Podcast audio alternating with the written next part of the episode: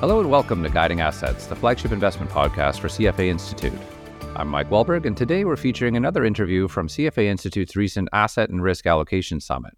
In a moment, you'll hear Andres Vinelli in conversation with Eelco Fiole, CFA, about FTX, Terra Luna, the evolution of crypto governance and regulation, and more.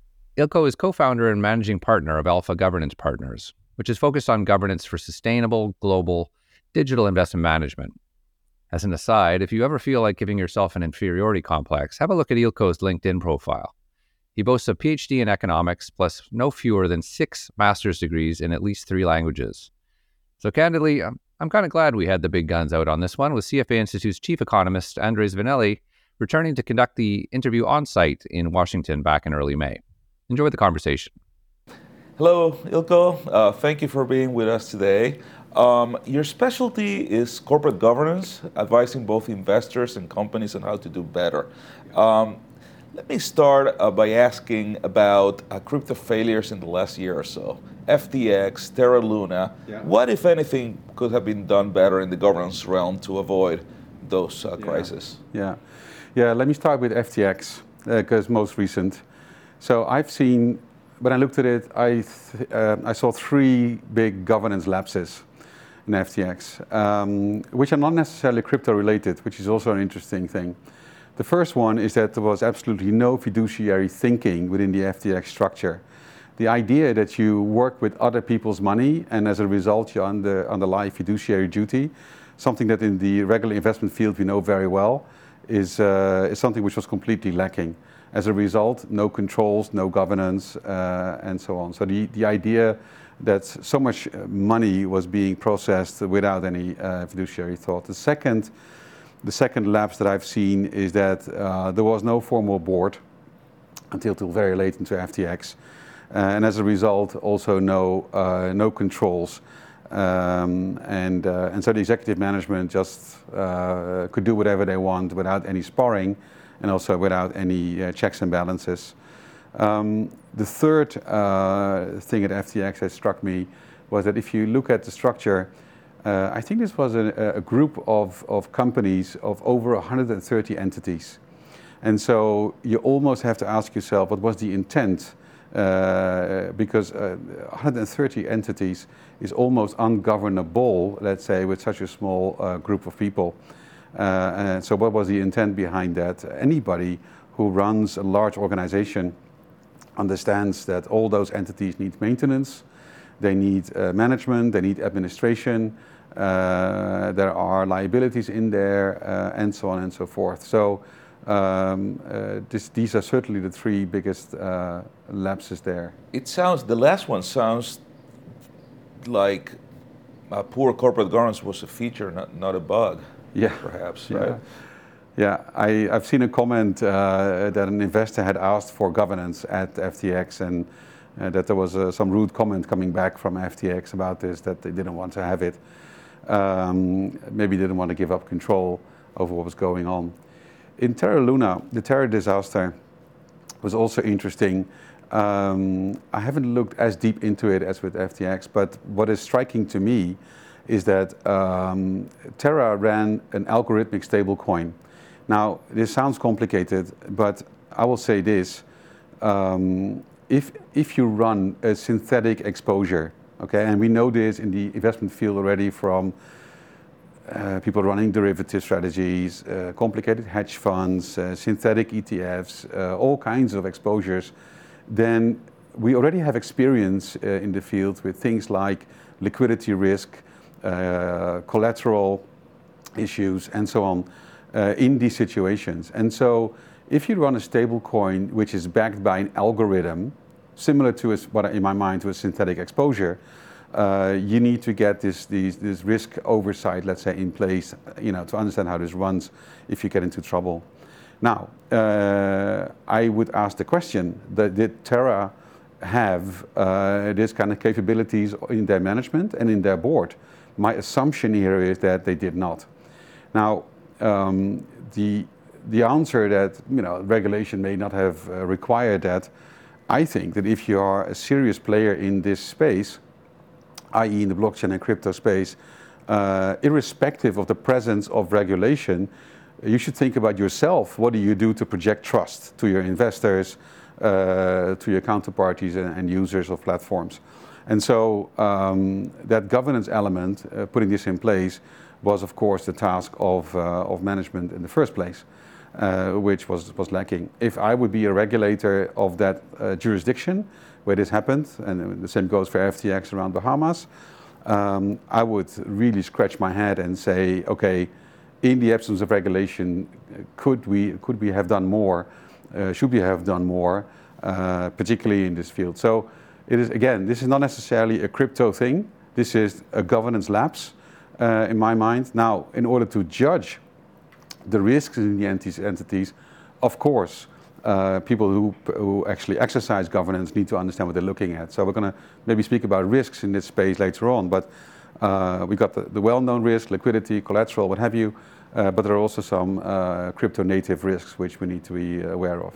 Interesting. Uh, perhaps a charitable view of what happened uh, is that every sector, perhaps every profession at the beginning, it's chaotic. Yeah. Um, and then uh, it gets ordered through expertise from related fields, yeah. corporate governance, perhaps um, self ordering by the markets uh, demand by investors that are fiduciaries themselves, um, or perhaps the government. Now, um, going towards a long-term perspective, how do you see the industry evolving in these matters? Yeah.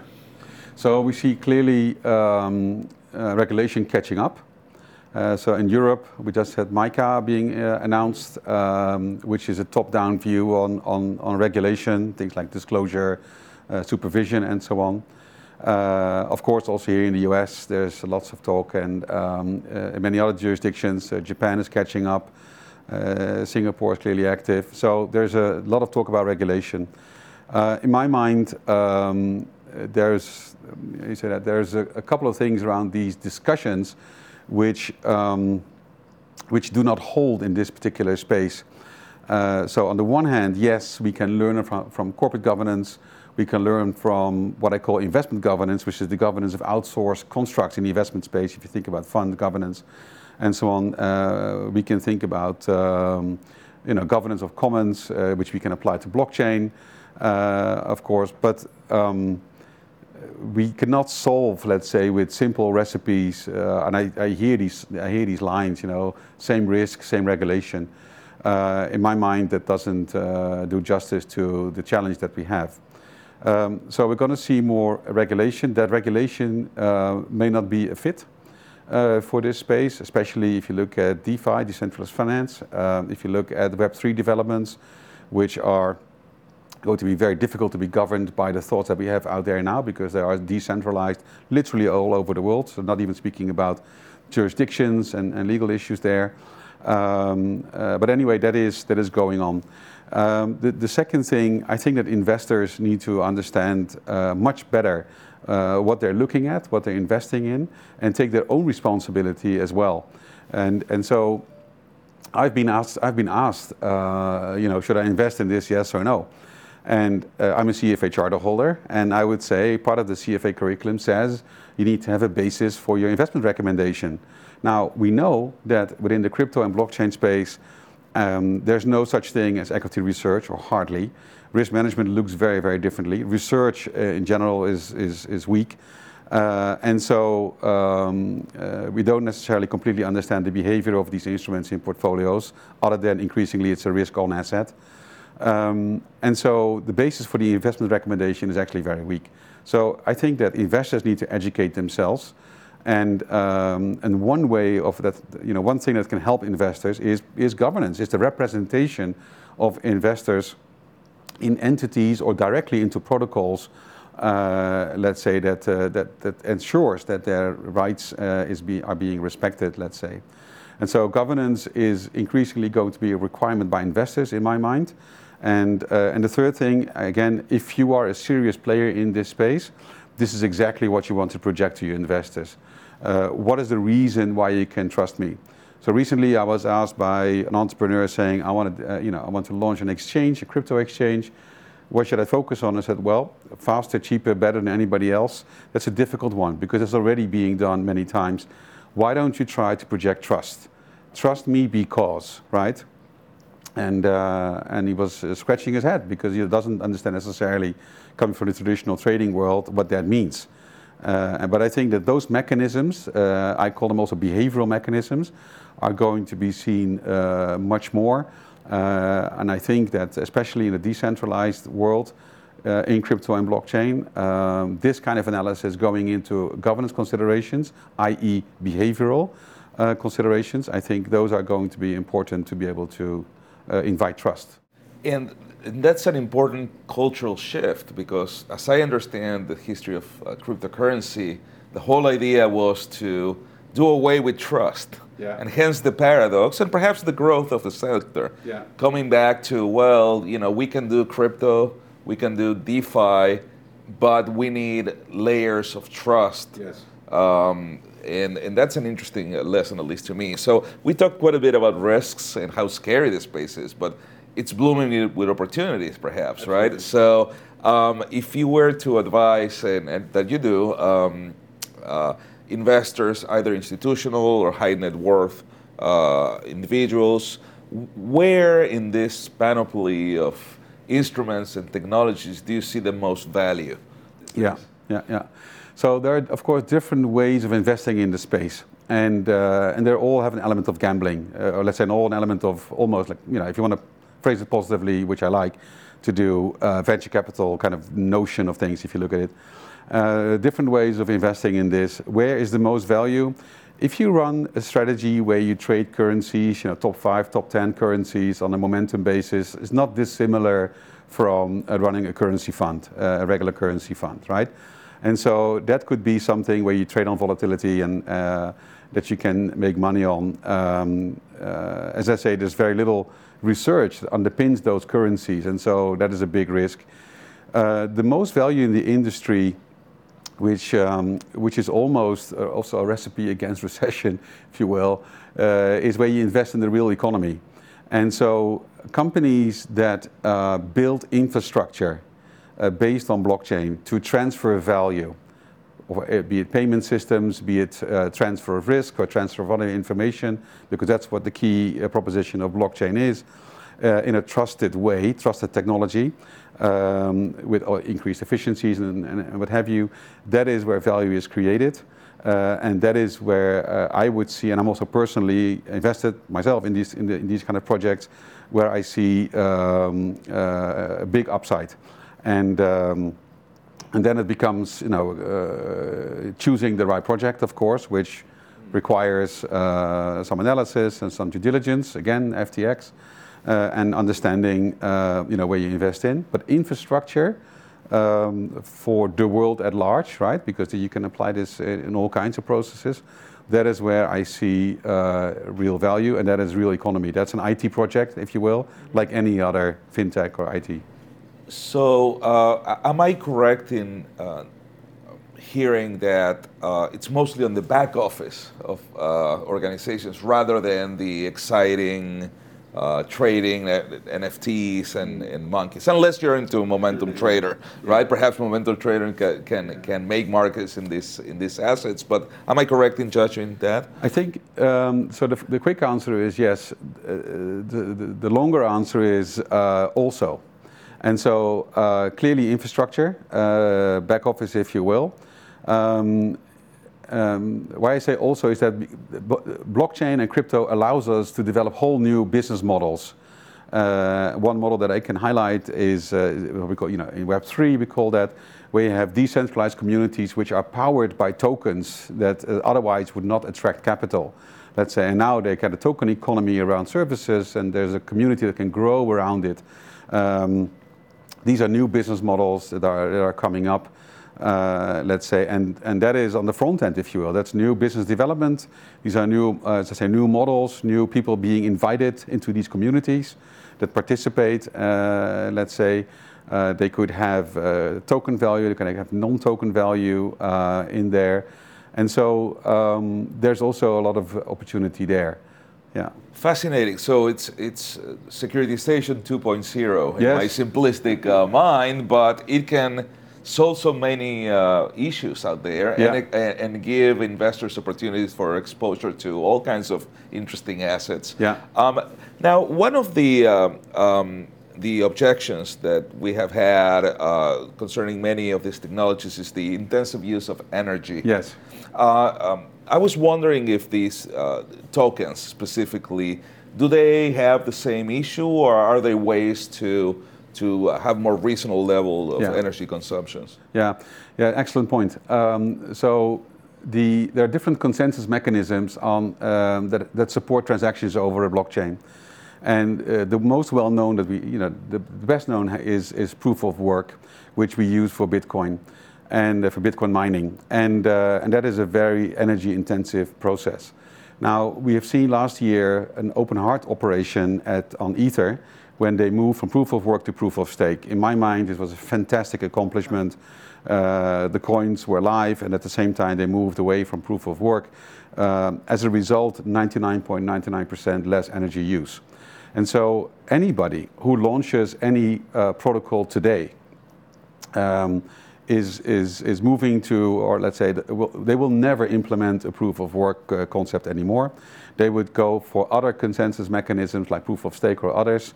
Um, proof of stake has been around already for quite some years, uh, in fact, uh, including with Tezos, which was uh, an, early, an early developer there. And so um, I think that the, the energy use is going to drop in that sense. That's one thing uh, with protocols uh, growing out. Um, the second thing with energy use is that uh, what is the you know what do you compare right? And if we start using infrastructure in blockchain infrastructure in companies, um, then we may well realize that we will use less energy in order you know than traditional structures that we have in place. And so um I think there's an argument there, and I think that uh, research there's research going on uh, that shows these things. There's some excellent research in Cambridge at the Judge Business School that uh, they publish on on this material. Uh, and the third thing, which is also very interesting, is that uh, if I speak to my friends in the industry, they are very well aware that uh, ESG and these kind of considerations play a huge role. Now, if you think about the impact of carbon tax, if your protocol would be taxed for carbon, for the use of carbon, then all of a sudden the cost structure of using uh, a protocol would go uh, sky high. And so um, uh, those people who are developing those um, layer one and layer two and other protocols, they know very well that this is coming, and uh, and they know that the success of a protocol lies in the adoption. And so, if the adoption is low because carbon tax is being implemented uh, because you have a you know a technology which eats too much energy, then uh, you know nobody is, uh, is benefiting from that. So, I think overall this is a well-known issue. Um, uh, I think we've seen some, as we call in the blockchain, some FUD, FUD uh, noise around this uh, around this thing, but um, uh, I think this is going into the right direction. S- Sounds sounds uh, to me like this is a problem that is the, the marketplace is well positioned to Yes. to address. Yes. Um, and it's very interesting how uh, traditional and blockchain are merging in many ways. Take the issue of, of Silicon Valley Bank. We talked about trust Yeah. Uh, as an issue in the crypto world, but it's also a very issue in the old-fashioned world of banks and Absolutely. banks. Uh, Ron, do you, do you have any views on what happened in that instance? Uh, so it's been a bit. What happened there was a bit. I mean, further away from me. I've seen, of course, uh, the reports on the interest rate mismatch, uh, the absence of proper risk uh, management. Um, I think that you know, from a governance perspective, that's also something that should be looked at, and I'm certain people are looking into that. Uh, so I'm not knowledgeable about the case per se, uh, but I think the question of how do I uh, project institutional trust to my stakeholders is something that needs a lot more analysis and not just saying, okay, we have a few people on the board, they got great resumes. That's not enough. Uh, we need to be transparent. And I think not only do we need to be transparent, I think we're living in a time of radical transparency and increasingly so uh, uh, with all the technologies that we know. And so we need to use those technologies to project trust uh, to, to investors, to counterparties, clients, and so on. Uh, and if I would be uh, in, the, in the board of a bank, uh, which I'm not at the moment, then I would certainly think, okay, what can we do in terms of me- taking measures to uh, prove that people can trust us and, uh, and not just uh, make assumptions there. Um, uh, that will be, uh, in my mind, a competitive edge of one bank over another. Are, are you thinking about some particular types of disclosures that, that will provide a better view of uh, the workings of the board or the company, or is it both, yeah. or is it something else? Yeah.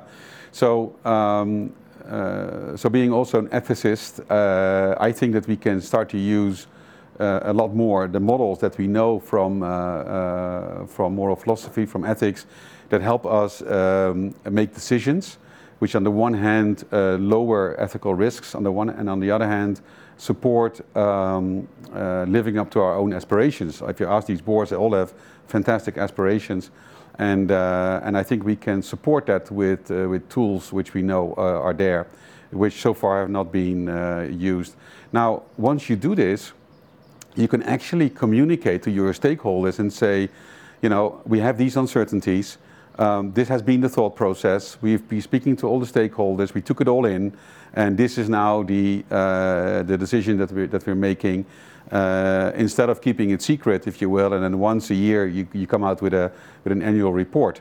Um, uh, or some reports in the interim, let's say. So disclosure have, has their own problem, problems, right? Data is, is actually last year's data. People can't read these reports unless you're a CFA chart holder almost, right? Um, and so disclosures are not cutting it. And I think that we, uh, that we can implement a couple of tools in our day-to-day decision making in executive and non-executive levels uh, that can uh, that, that can yeah project a lot of trust to uh, investors um, almost on an ongoing basis um, without necessarily inviting uh, legal liability, uh, because we can say, listen, this is sort of what we do. Um, and uh, of course, legal scholars will have, a, have to have a view on that as well. Uh, but the old way of reporting and disclosing, I think that is, uh, has been proven that it's not enough. I mean, even with SVB going down uh, and, and other banks going, the First, Repu- First Republic not going down, uh, many of the banks uh, are still in the red uh, in terms of market movements over the last 24 hours, i.e., investors look at this sector and say, I don't necessarily believe that the measures taken are enough, uh, right? And even if it's just psychological, maybe there may be enough capital around. Um, uh, it means that, uh, that, that, boards of banks and also regulators need to think about other ways of projecting trust than they do now. Yeah. That, that, that's amazing. I wouldn't be surprised if industry leaders wouldn't look at you with your interse- you know, your, your intersection of economics, ethics, and understand deep understanding of the technology. We have so many questions that are vital for yeah. financial markets. Yeah. So thank you so much uh, to making time in your busy schedule to Thanks, share Andres. your thoughts with us. Thank you so much. You've been listening to Andres Vinelli in conversation with Eelco Fiole, co-founder and managing partner of Alpha Governance Partners. I'm Mike Wallberg, and this has been Guiding Assets.